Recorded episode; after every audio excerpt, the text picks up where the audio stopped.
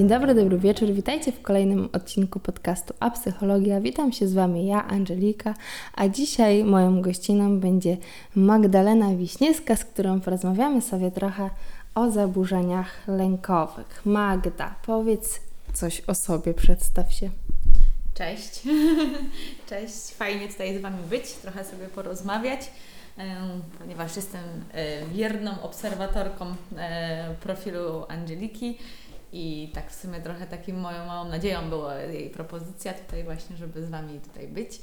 E, no, na co dzień jestem studentką psychologii piątego roku na Uniwersytecie Kazimierza Wielkiego razem z Angeliką. Studiujemy psychologię, e, specjalność kliniczną. Poza tym jestem e, kierownikiem żłobku Razem w sumie też z Angeliką otwierałyśmy ten żłobek, także wiele mamy tutaj ze sobą wspólnego, wspólne zainteresowania. E, poza tym jestem po prostu dziewczyną kochającą pieski, po prostu no, szaloną dziewczyną, szaloną. E, no, mm, myślę, że tak naprawdę więcej nic o sobie ciekawego nie wiem, czy mogę powiedzieć. Skromna Magdalena, jak zawsze. E, no to myślę, że zaczniemy sobie najpierw od tego, czym właściwie te zaburzenia lękowe są, a no, powinniśmy wyjść przede wszystkim od tego, czym jest strach, a czym jest lęk, bo często e, jest to mylone, a to są dwa różne pojęcia.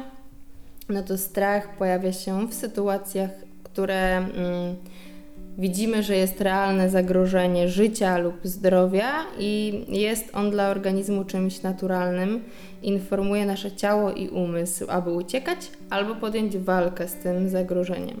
I z tym uczuciem związana jest substancja zwana adrenaliną, która indukuje szybsze bicie serca, wzrost ciśnienia we krwi, rozszerzenie źrenic, napięcie mięśni, czyli takie odruchy, które mają nam pomóc w walce lub ucieczce. No a lęk w odróżnieniu od strachu pojawia się w sytuacjach wyobrażeniowych i nie jest wywołany takim realnym zagrożeniem.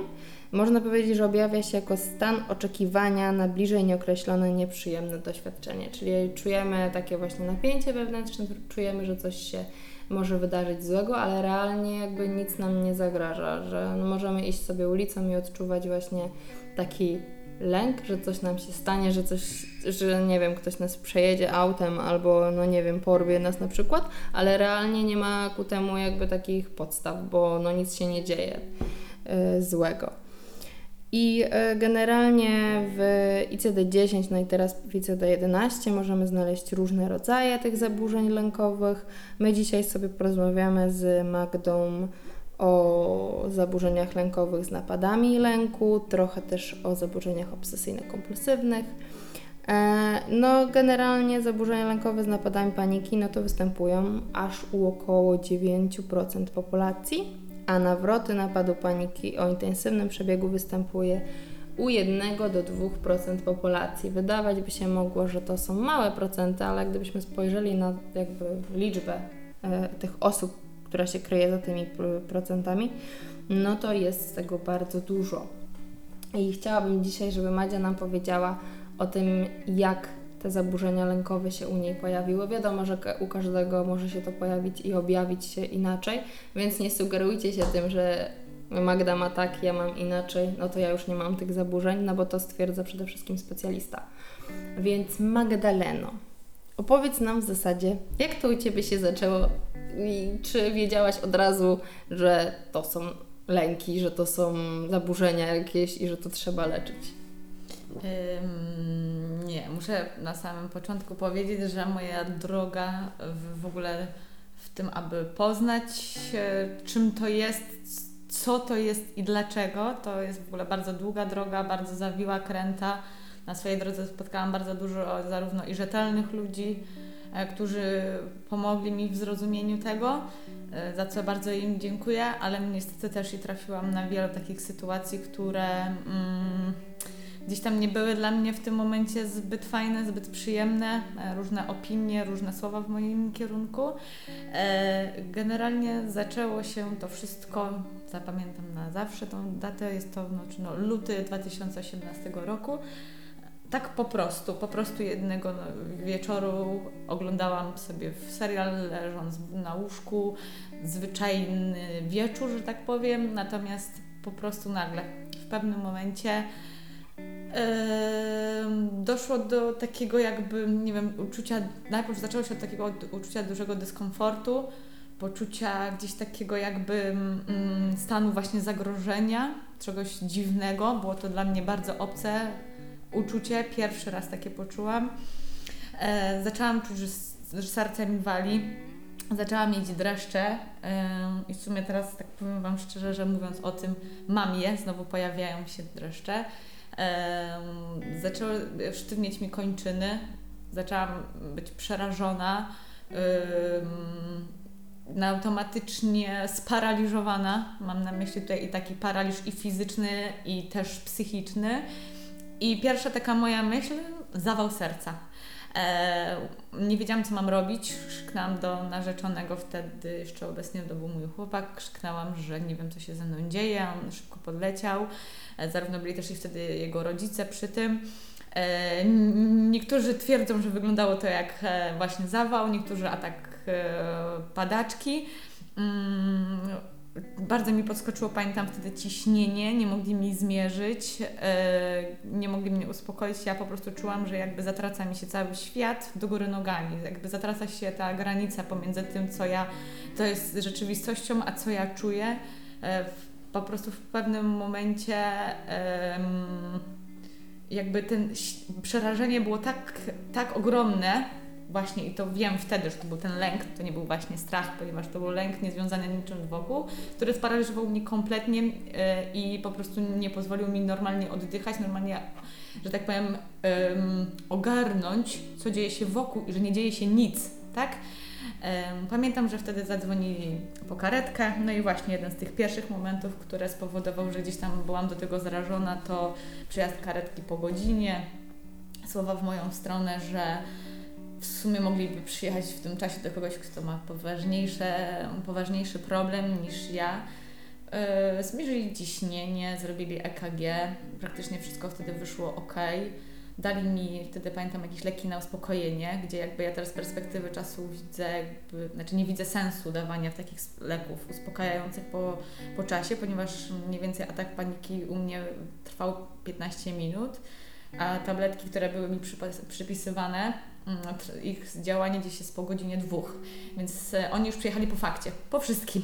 Ja już tak naprawdę leżałam e, i co muszę na co zwrócić uwagę, co też jest bardzo takie ciężkie po ataku paniki, mm, że nie masz kompletnie energii na nic. Nie? Człowiek czuje się jakby e, przebiegł maraton. Straciłam całkowicie energię, nie miałam siły nawet podnieść ręki, jakby mm, było mi wszystko jedno. Chciałam chyba tylko wtedy spać, chciałam po prostu gdzieś tam na chwilę zniknąć. I tak się zaczęło. Yy... Jak często pojawiały się te ataki od tego pierwszego? Tak naprawdę właśnie jak był ten pierwszy raz, to potem nasiliło się to w tym tak, że mm, było one na początku gdzieś tam pojawiały się raz na tydzień. W najgorszych momentach było to codziennie, co drugi dzień. E, I to były takie nieoczekiwane momenty. Mm, no właśnie, takie najbardziej, w których myślisz pozornie, że jesteś wyluzowana, w których nie spodziewasz się niczego złego. E, I właśnie najpierw pamiętam, że poszłam do lekarza, pierwszego kontaktu, no to najpierw robimy szereg wszystkich innych badań, wiadomo, kardiologiczne, neurologiczne i tak dalej, wszystkiego, prześwietlenie płuc. Ja po prostu byłam zmęczona, ponieważ każdy specjalista mówił mi, że ja jestem zdrowa. Wyniki badań były idealne, nie było nic złego, ale co się dzieje, skoro nadal to jest, skoro ja codziennie myślę, że umieram i jestem w takim przerażeniu, które mnie paraliżuje. E, i mm, w końcu był taki moment, w którym trochę zasugerował już i lekarz właśnie prowadzący i ja sama już gdzieś tam mając pewne doświadczenie w tym, wiedziałam, że to jest moment, w którym trzeba iść po prostu do lekarza, psychiatry, że mm, myślę, że to będzie to najlepsze. Opisałam taki właśnie, teraz już wiem, że to jest klasyczny przykład mhm. ataku paniki. Lekarz nie miał wątpliwości, od razu była wpisana, że tak powiem, FK w, w kartotekę e, zaburzenia lękowe z napadami paniki, gdzie tutaj jakby należy oddzielić to, ponieważ są pacjenci e, cierpiący tylko i wyłącznie na zaburzenia lękowe uogólnione, czyli to Tak, jest takie zgadzam. właśnie przeżywanie ogólnego, ciągle towarzyszącego, jakiegoś tam mniej więcej można powiedzieć stabilnego poczucia lęku wobec e, wszystkiego. A są pacjenci, którzy na co dzień czują się bardzo dobrze. Jest atak paniki, przychodzi na te 10-15 minut i koniec. Ja wpadłam w takie coś, jakby, że tak powiem, że i to, i to. Czyli, Mhm. że jakby u mnie płynie cały czas lęk uogólniony, to jeszcze jest gdzieś tam podszywany tym atakiem paniki. Bo trochę też później mógł się pojawić taki lęk przed lękiem, nie? Bo to też często Zaczęło się, Taki... tak. Gdzieś tak mniej więcej po jakimś czasie, bo na początku e, zaczęło być takie przerażenie, że a co jak będzie atak paniki, a ja wtedy będę sama, nie będę miała sobie z tym poradzić, bo jeszcze wtedy to mnie tak paraliżowało, że ja nie umiałam sobie poradzić e, z tym stanem samodzielnie, bo e, jakby to jest moment, w którym po prostu wali Wam się świat. Tak po prostu. Wali się w pewnym momencie wszystko. No po prostu umieram. Takie jest wtedy przekonanie. Umieram, zaraz po prostu padnę, zemdleję, nikt mi nie pomoże, szereg różnych obsesyjnych myśli się nakręca. I efekt był taki, że gdzieś tam narodziła się we mnie fobia społeczna. Mm, Preferowałam raczej bycie cały czas w domu, bo przecież może coś się wydarzyć. Przestałam wychodzić do ludzi, przestałam jakby, e, znaczy zaczęłam unikać w ogóle jakichkolwiek sytuacji, które mogłyby mnie zestresować, a przecież to stresujące są najbardziej sytuacje związane z ludźmi, Mhm. więc lepiej jest ich unikać, bo przecież mogą oni we mnie, we mnie to wywołać. Mm, najpierw zaczęło się od właśnie takiego gdzieś tam mm, niewychodzenia z domu e, w miejsca bardziej publiczne, potem już i do sklepu też nie. E, Potem nie byłam w sumie tak naprawdę w stanie iść do pracy, dlatego tak naprawdę mm, miałam w sumie no, bardzo długie zwolnienie lekarskie. Mm, To wszystko zaczęło tak potęgować, że musiałam w sumie odpuścić sobie, znaczy nie odpuścić, no to nie mogę tego nazwać odpuszczaniem jakby sesji e, na studiach e, egzaminacyjnej, tylko raczej takie odsunięcie tego na bok po to, żeby zadbać w końcu o siebie. Mm, tak, no i niestety takie ataki paniki przerodziły się u mnie w kolejnym właśnie fobię związaną ze społeczeństwem, lękiem przed, przed człowiekiem drugim po prostu, bo pewnie to on we mnie wywoła zaraz ten stan. A zdarzyło Ci się kiedyś y, mieć atak paniki na zewnątrz? Tak, tak. I gdzie to było? Pojawiało się pełno takich. Em, Kilka razy zemdlałam na przykład w restauracji, e, znaczy zemdlałam. To nie można tego nazwać zemdleniem, bo jakby nawet fizjologicznie nie jest w stanie człowiek wtedy tak jak i umrzeć i zemdleć. To takie omdlenie, opadanie, przewracanie się. Em, przy galerii handlowej u nas tu w Toruniu również e, narzeczony trzymał mnie na rękach, biegł ze mną na pogotowie. Mm, Miałam kilka razy tak, takie sytuacje em, nagle, nie, no niespodziewane po prostu i to chyba też one w pewnym sensie przyczyniły się do tego, że po prostu chciałam już jak najbardziej te, zapobiec po prostu temu. A jak ludzie reagowali? No bo wiem, że Ty jakby nie pamiętasz raczej tego, ale na przykład no, Twój chłopak, no Kamil na przykład mm, mógł No to określić, jest czy raczej bliskich takie przerażenie, e, jest to przerażenie e, ich takie em, strach przed tym, co zrobić, jak się zachować, tak? Em, jak jakby ja bardzo współczuję, że mogę powiedzieć ludziom, którzy to widzieli, bo za każdym razem jak ja byłam w takim stanie i widziałam reakcje moich bliskich, to ja sama w tym momencie miałam ochotę ich przytulić i pocieszyć, bo gdzieś tam ktoś słyszał taką moją diagnozę, natomiast gdy naprawdę rzeczywiście przy tym byli, kiedyś miałam taką sytuację, że na imprezie urodzinowej w restauracji mojej cioci nagle dostałam takiego ataku paniki i widząc reakcję rodziny, brata, babci i tak dalej, ich przerażenie w oczach i taka, taki paraliż związany z tym, jak mi pomóc, no to nie jest na pewno nic przyjemnego i uważam, że taka osoba sama potrzebuje gdzieś tam potem wsparcia specjalisty, e, żeby umieć się jakby zachować i jakby sobie też poradzić samemu z tym widokiem wykręcających się powiedzmy moich kończyn, na przykład e, całego sprężenia ciała. I to są takie gdzieś smutne mm, mm, takie wspomnienia. Natomiast e, niektórzy ludzie patrzyli na mnie na jak po prostu im, dziewczynę wracającą z dobrej imprezy. I wiele razy były takie komentarze. Przede wszystkim na przykład gdzieś tam na pogotowiu, na sorze, bo na początku właśnie nie wiedzieliśmy jak się zachować. Jeździliśmy na pogotowie.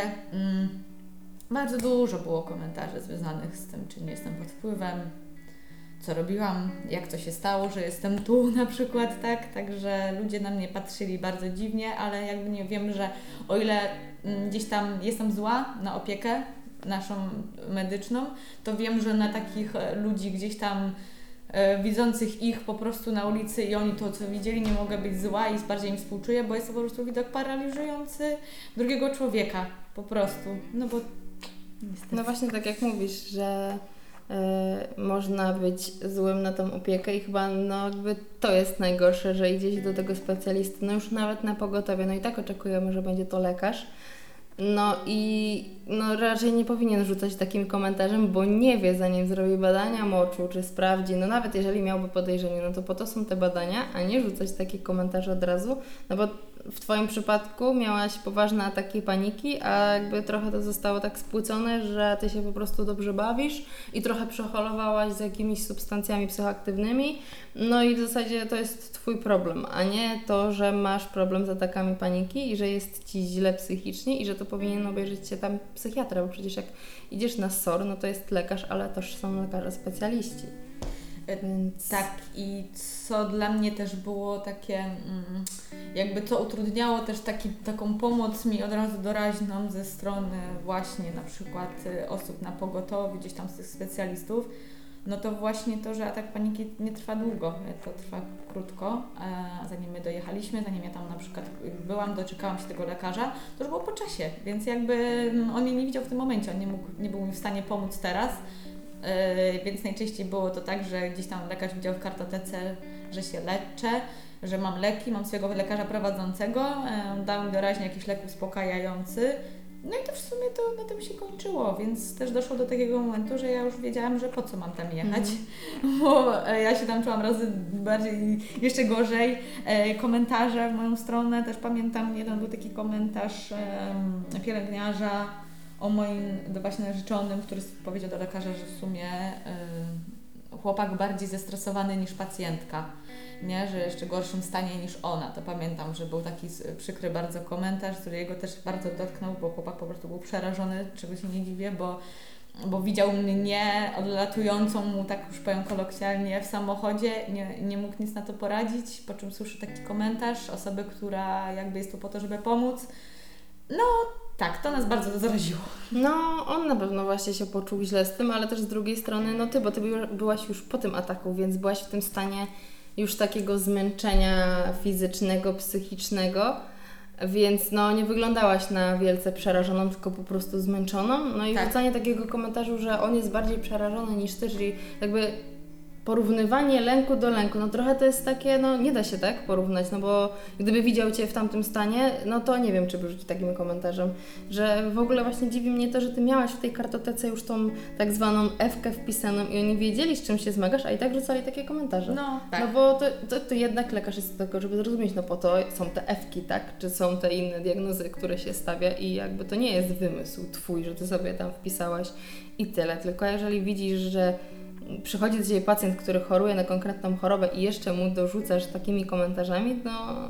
Znaczy ja w tym momencie czułam się tak, że ja e, jakby wątpiłam, czy ja w ogóle przychodzę z poważnym problemem.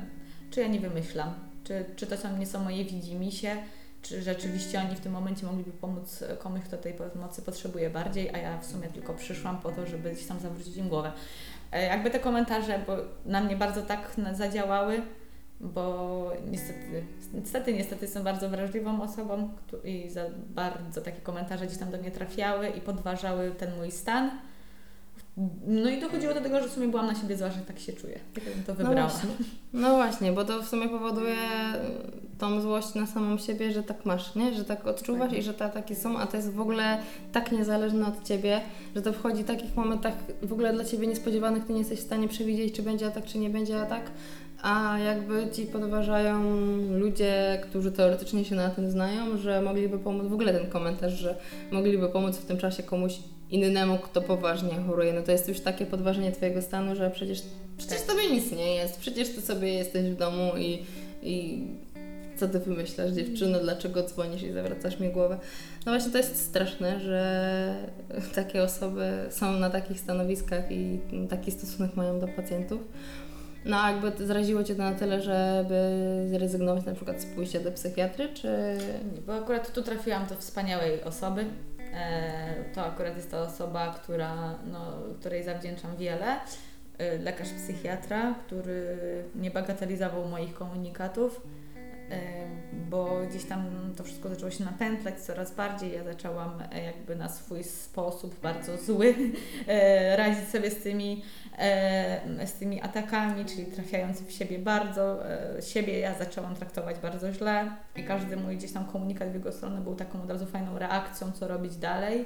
Lekarz od razu zaproponował wtedy właśnie psychoterapię grupową na oddziale dziennym w, szpitalu I bardzo się cieszę, że tam poszłam. Tam też był szereg wielu fajnych e, specjalistów. Poznałam tam właśnie swojego psychoterapeutę, z którym działam nadal do teraz i nawet jeśli gdzieś tam wiem już, jak sobie z tym radzić i nie jest to tak nasilone, to jakby wiem, że jestem pod dobrą opieką i to jest fajna osoba bardzo.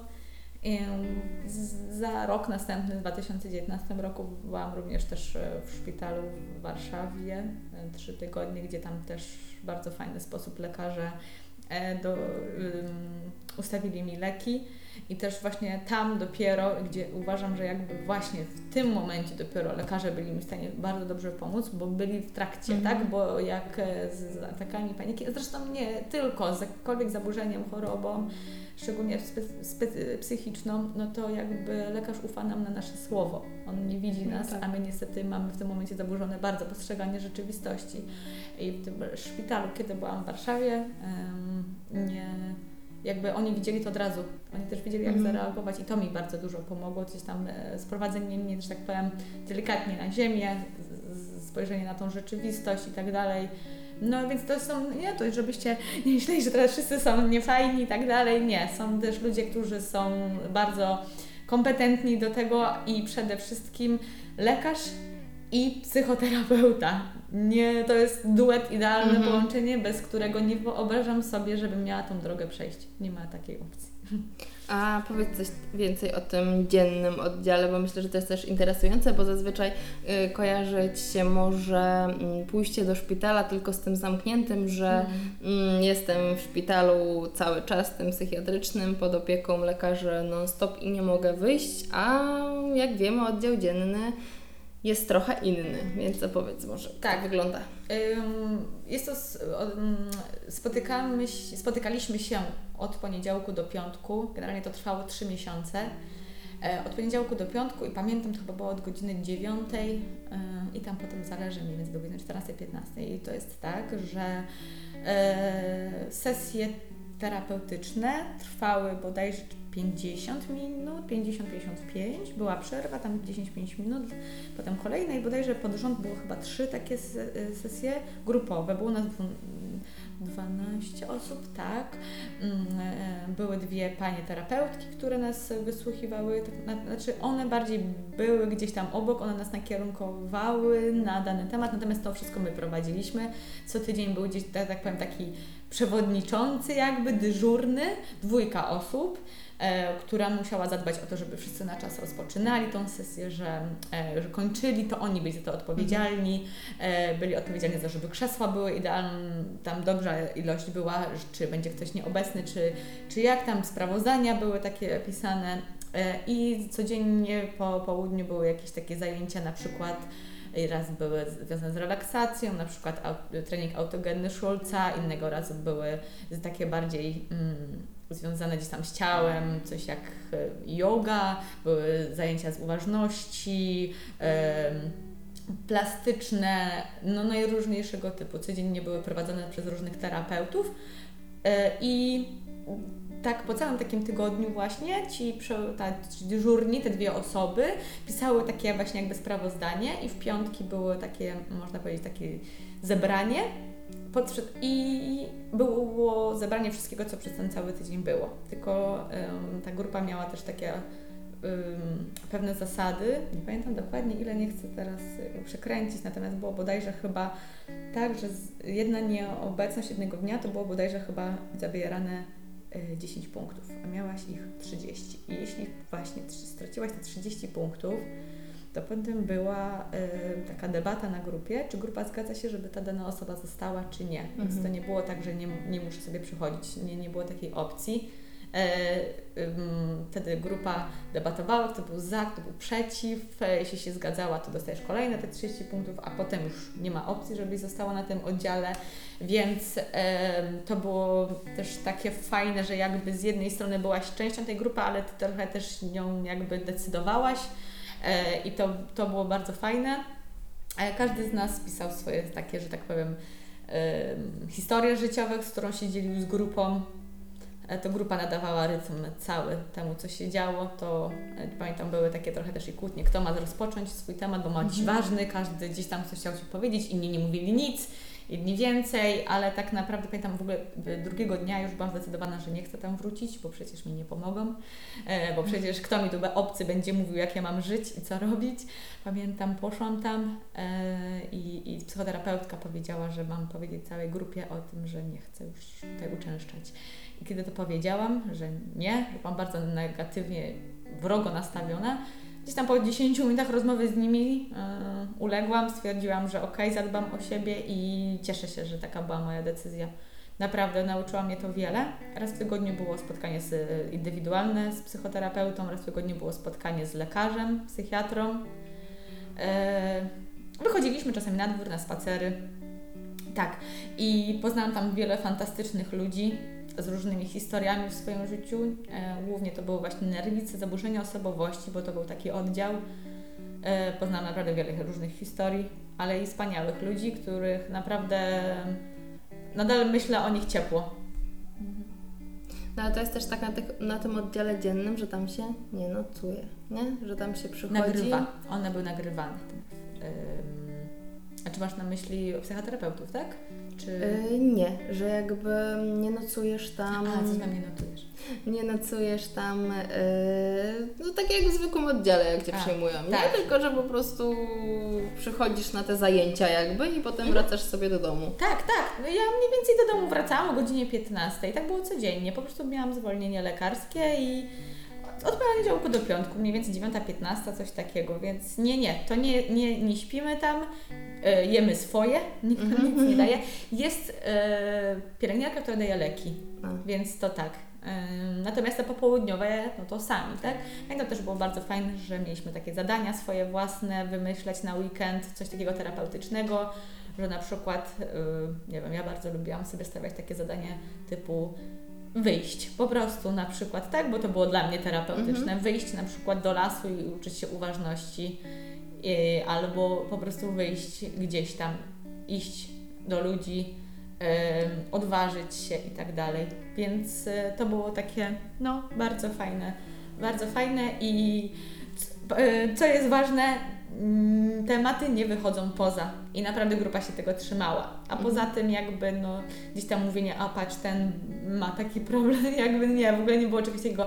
Mieliśmy też zakaz i to było bardzo duże, zwrócę uwagę na to, że nawet o roz, to, co było na terapii, nie mogło wyjść na korytarz poza salą, mhm. nawet jeśli było w naszym towarzystwie. Nie, nie, nie. No to to jest o tyle dobre, że po prostu nikt gdzieś nie słyszał, że ktoś, nie wiem, że dwie osoby Cię obgadują, o Ty masz taki nie. problem, taki lęk. Nie, nie, nie. nie no, czyli jakby takie jest duże poczucie bezpieczeństwa i jednak takiej też y, no, zżyłości z tą grupą, nie? No bo jednak tak. przychodzisz i łączą Was w sumie problemy, a no często jest tak, że w sumie w relacjach te problemy y, mogą połączyć i też rozwiązywanie tych problemów. No były oj i kłótnie między tymi osobami, bo każdy wiadomo ma inny swój tam charakter, temperament właśnie były kłótnie, było i wzruszenia, były i przytulenia, i miłe takie no, chwile zaskakujące, e, fajne słowa. E, tak, byli to obcy ludzie, którzy po chwili stali się dla Ciebie jakimś emocjonalnie bliższym niż większość otaczających Cię ludzi na co dzień. No tak. bo się otwierałaś przed nimi, nie? A to, no to tak jak w sumie trochę też z terapeutą staje się to taka też specyficzna w sumie relacja. Tak. Bo wtedy opowiadasz i otwierasz się przed tą drugą osobą, która jest dla Ciebie obca w zasadzie, no bo psychoterapeuta nie opowiada Ci o sobie. A powiedz, y, jak sobie radzisz z tymi napadami y, paniki? W sensie, no każdy może sobie wypracować swój inny sposób, bo to na każdego coś innego działa. Na Ciebie co działa jakby? I, I gdzie się tego nauczyłaś? Czy sama jakby doszłaś do tego, czy jednak ta terapia? No, tego, żeby znaleźć dla siebie swój własny mm, sposób na poradzenie sobie z tym, to jest długa droga, bardzo, e, na zasadzie prób, błędów. Na to składa się wiele, wiele czynników, wiele osób i ja sama, i bliskich i tak dalej. Z jednej strony jakby na psychoterapii uczyłam się wglądu w siebie i wysłuchania siebie, rozmowy ze sobą, ale wiadomo, wszystko pięknie brzmi, e, w, że tak powiem, w sterylnych warunkach na dziale, a inaczej wygląda życie. E, ja miałam taki problem w trakcie ataków paniki, że jestem strasznie wtedy mm, wrażliwa na jakiekolwiek bodźce, dotyk, światło i tak dalej. I z jednej strony potrzebuję wsparcia e, i boję się być sama, ale z drugiej strony nie dotykajcie mnie, nie mówcie do mnie, zostawcie mnie, nienawidzę Was i tak dalej. Ale zauważyłam, że dla mnie najlepszym sposobem jest po prostu rozmowa ze mną. E, z, mm, jakby zweryfikowanie, czy rzeczywiście to, co się dzieje, jest naprawdę straszne i czy rzeczywiście to, co się pojawia w mojej głowie, jest adekwatne do tego, co mhm. jest na zewnątrz. E, gdzieś tam mm, po prostu usiąść koło mnie na spokojnie, po prostu rozmowa, co się dzieje, a dlaczego. I ja sama się już z czasem tego nauczyłam, takich słów terapeuty do siebie. E, czyli tak w praktyce mówiąc, e, siadałam i myślałam sobie, no dobra Magda, a co, co takiego się dzieje? Jest coś strasznego? Nie wszystko jest ok, e, jesteś e, w spokojnym, bezpiecznym miejscu, nie wali się świat, nie będzie zaraz końca świata. Jakby ja cały czas czułam, że ten lęk był, próbował mnie paraliżować, ale ja z czasem nabierałam takich sił dzięki E, terapeutom i dzięki nauce tego wszystkiego, że ja jakby miała, nabywałam siły do walki z tym. To nie było tak, że nagle to znikało, nie, bo to uczucie nadal było, było bardzo silne i próbowało mnie obezwładnić, ale ja z dnia na dzień dostawałam jakiejś takiej siły, która mówiła po prostu nie, spadaj, tak? Po mhm. prostu spadaj stąd. E, I w takim momencie ja, jako właśnie osoba, która to przeżywa, mogę tylko powiedzieć, że dla osób, które są obok, które nie wiedzą, co mają na tym poradzić. Po prostu wiem, że może to być trudne, ale no, zachować ten spokój e, i rozmawiać. Po prostu mówić spokojnie i mm, nie nakręcać przede wszystkim, nie łapać na siłę, nie mówić uspokój się, bo to mhm. działa odwrotnie Słowa uspokój się, nie panikuj działają jak na mnie, na przykład jak łachna na byka. W efekcie ja jeszcze nabieram takiej agresji wobec kogoś, takiego poczucia niezrozumienia i niesprawiedliwości i przecież nakręcają się te myśli, dajcie mi spokój, nie? I tak dalej. Nie, po prostu e, rozmowy i zweryfikowania tego, co dzieje się wokół. No i to też w sumie trzeba wypracować w relacji, bo na początku właśnie, no tak jak Kamil, nie wiadomo co się dzieje, no bo faktycznie możesz mieć zawał, możesz omdleć, no w zasadzie no każdy jest w szoku, nie? Co się z Tobą dzieje i na początku no jest no. Ten, ten, ten też strach tej drugiej osoby, no o życie bliskiego. Tak, nie? to jest no, tak, bo... że nie tylko ja się tego nauczyłam, radzenia sobie, ale wszyscy wokół się musieli mhm. tego nauczyć. E, więc ja tutaj jak najbardziej zachęcam takie osoby, które są gdzieś tam świadkami e, takich stanów albo są bliskimi takich osób, żeby same poszły i zapytały się i same porozmawiały o tym, bo to nie jest lekkie przeżycie, to jest bardzo też traumatyczne, ciężkie doświadczenie, więc ja miałam na uwadze to, że nie tylko w tym momencie to ja jestem osobą potrzebującą pomocy, ale wszyscy wokół też, bo kto się nimi zajmie. I ja niestety potem trochę to tak w siebie celowałam, to, że mówiłam sobie, o jeny, ja ich obarczam, mhm. ja doprowadzam ich do takiego stanu. Ale osoby bliskie mi też musiały się tego nauczyć i z czasem na przykład, od kiedy na początku zaczęło się właśnie takim przerażeniem i w sumie efekt był taki, że osoby przerażone były dwie, nie ja sama jedna, tylko już we dwie mhm. byliśmy osoby. Natomiast czasem było tak, że po prostu już bliscy wiedzieli o tym, żeby e, wiedzieli jak się zachować. Że okej, okay, tak, że fizjologicznie nie ma żadnych podstaw do tego, aby bać się, że naprawdę umrę, że coś się mi stanie, mhm. że będzie ten zawał. Nie ma, nie ma. Gdybyśmy podpięli mnie w tym momencie pod aparaturę, jestem ideałem okazem zdrowia. Więc y, te osoby też muszą się tego bardzo nauczyć i, i też zdystansować się i uważam, że osoby będące świadkami innych, czy nie tylko ataków paniki, ale jakichkolwiek takich sytuacji bardzo ciężkich, one same powinny również o siebie zadbać i podzielić się z kimś tym, co one przeżyły, bo to nie jest y, nic przyjemnego po prostu. A na ten moment też zdarzają Ci się takie paniki? Tak, Ale są tak samo nasilone jak na początku, czy... Mm. Mm. Znaczy generalnie ja jestem właśnie teraz na takim etapie, gdzie e, leki na początku mi ustabilizowały mój stan. Ja e, miałam znacznie mniej tych ataków paniki i teraz one przychodzą do mnie e, gdzieś tam sporadycznie na jakiś co jakiś czas w momencie takich sytuacji bardzo stresowych i ja już zauważyłam, czego one są wynikiem u mnie. Nie mogę tego powiedzieć u wszystkich, Mhm. tak? Mogę powiedzieć tylko o swoim przypadku, że to jest najczęściej jakby kumulowany ich emocji, złości, żalu, frustracji, wszystkich tych e, nieprzyjemnych emocji, których nie umiem powiedzieć, wyrazić względem drugiego człowieka, świata.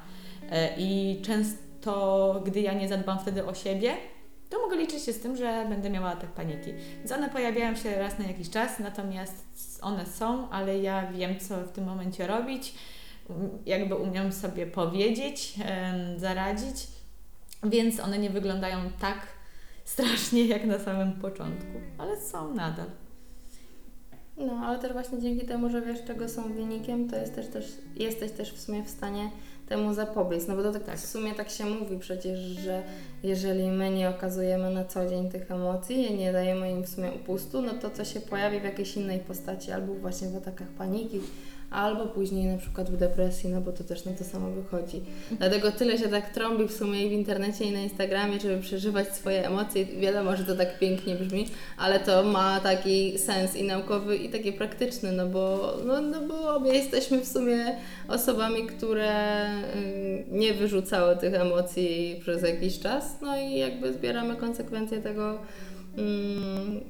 w różnych postaciach. U Ciebie Tak. lękowym, u mnie depresyjnym. Ym, Pamiętajcie o tym, że niewyrażane emocje wcale nie ulecą. tak. Tak, e, cały ten nasz żal wobec kogoś, poczucie niesprawiedliwości, to nie jest tak, że jeśli tego nie powiemy, to to zniknie. Nie, to do nas wróci, ale ze zdwojoną siłą. I to nakumuluje się bardzo różne inne sytuacje. Ta frustracja zaczyna narastać, to napięcie zaczyna narastać, po prostu jakby nasz. Nasz organizm, nasza psychika nie jest w stanie sobie w żaden sposób inny poradzić, jak po prostu wyrzucenie to poprzez atak paniki, żeby się wyczyścić, jakby Mhm. resetować na, chociaż na chwilę.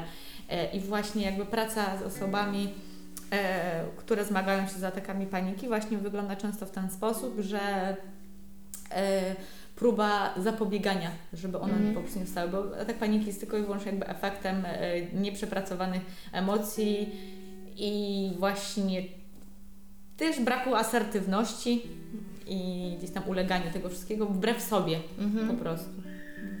Jakbyś miała powiedzieć coś osobom, które zmagają się z atakami paniki. Co ja mogę. Wam powiedzieć? No, tego jest. e, Dużo jest tych bardzo myśli. E, mogę Wam powiedzieć tylko tak, że to nie będzie zawsze. Nie musi być zawsze. To nie będzie do końca życia. Że to nie jest tak, że jesteście skazani już na potwora, który będzie Was nawiedzał co chwilę i straszył w najmniej oczekiwanych momentach, bo może to tak być e, jakby odbierane. E, Przede wszystkim zadbanie o siebie, zrozumienie e, tego, co się ze mną dzieje. I nie powiem tyle, że akceptacja tego, bo najgorzej jest zaakceptować swój stan, bo wtedy odbieramy sobie jakby wolę do, do, tego wal, do tej walki, żeby było Mhm. lepiej, ale zrozumienie i danie sobie chwilę takiej taryfy zrozumienia, ulgi dla siebie, że ja teraz naprawdę potrzebuję opieki, otulenia samego siebie, nie wymagania od siebie teraz wszystkiego. I przede wszystkim em, praca z lekarzem, z psychoterapeutą, jeszcze fajnie, jeśli oni ze sobą współpracują, to jest super ważne. E, Bez tego uważam, że byłoby mi bardzo ciężko. I taka, e, takie e, właśnie, myślę, otulenie siebie po prostu, zrozumienie, że teraz to ja potrzebuję pomocy, potrzebuję wsparcia e, i jasne mówienie o tym, co czuję, próbujcie, próbujcie. To nie jest tak wcale straszne, jak ja myślałam, że, że powiedzenie wprost komuś na przykład, że coś mi się nie podoba. No ja właśnie jeszcze przez to, że gdzieś tam próbowałam uciekać od tych myśli, tych ciągłych, strasznych, przy okazji pojawiły się u mnie kolejne rodzaj zaburzeń lękowych, obsesyjno-kompulsyjne. Yy, i właśnie to przerzucanie mm, na inną czynność, udawanie, że jest ekstra, że ja jestem przecież super twarda, no bo przecież i, no jak to nie ja, to ja przecież jestem najtwardsza, naj, ja sobie podam radę, ja się niczego nie boję. No nie, to jest uciekanie od rzeczywistości, yy, tak, ale pamiętajcie o tym, że yy, z tego się wyjdzie. z tego można, tak. naprawdę. No, że przede wszystkim jakby nie poddawanie się temu, że już zawsze tak będzie i że już tak skończę i że już, bo te myśli na początku zawsze są przy każdym zaburzeniu. Myślę, że e, jesteśmy już na takim etapie i tak bardzo zmęczeni tym, co się z nami dzieje, dzieje i jak cierpimy, że już jakby brak nadziei przychodzi, że po prostu tak będzie zawsze, ja będę tak zawsze cierpieć. A tak jak właśnie Madzia mówi, wielu specjalistów mówi, tak nie będzie zawsze to jest do wyleczenia takiego całkowitego, ale no na to potrzeba też no, czasu, cierpliwości, walki, pójścia do specjalisty, bo to zawsze będziemy powtarzać, że specjaliści to jest no, najważniejsze, co może być i psycholog, psychoterapeuta i lekarz. No i przede wszystkim właśnie ta nieakceptacja tego stanu, czyli że tak jest, tak będzie, tylko bardziej właśnie jak Magda powiedziała pięknie, samootulenia i samoopieki, że przyzwolenia na to, że teraz ja cierpię, jest mi źle, ja potrzebuję pomocy i okej, okay, ja sobie z tym poradzę, ja pójdę do, do specjalisty, to będzie ciężkie dla mnie i takie zrozumienie tego, co się dzieje i że tak jest, ale że tak nie musi być zawsze. Dziękuję Ci bardzo Magdaleno za rozmowę. E, bądźcie Dziękuję. bezpieczni, bądźcie zdrowi i do usłyszenia.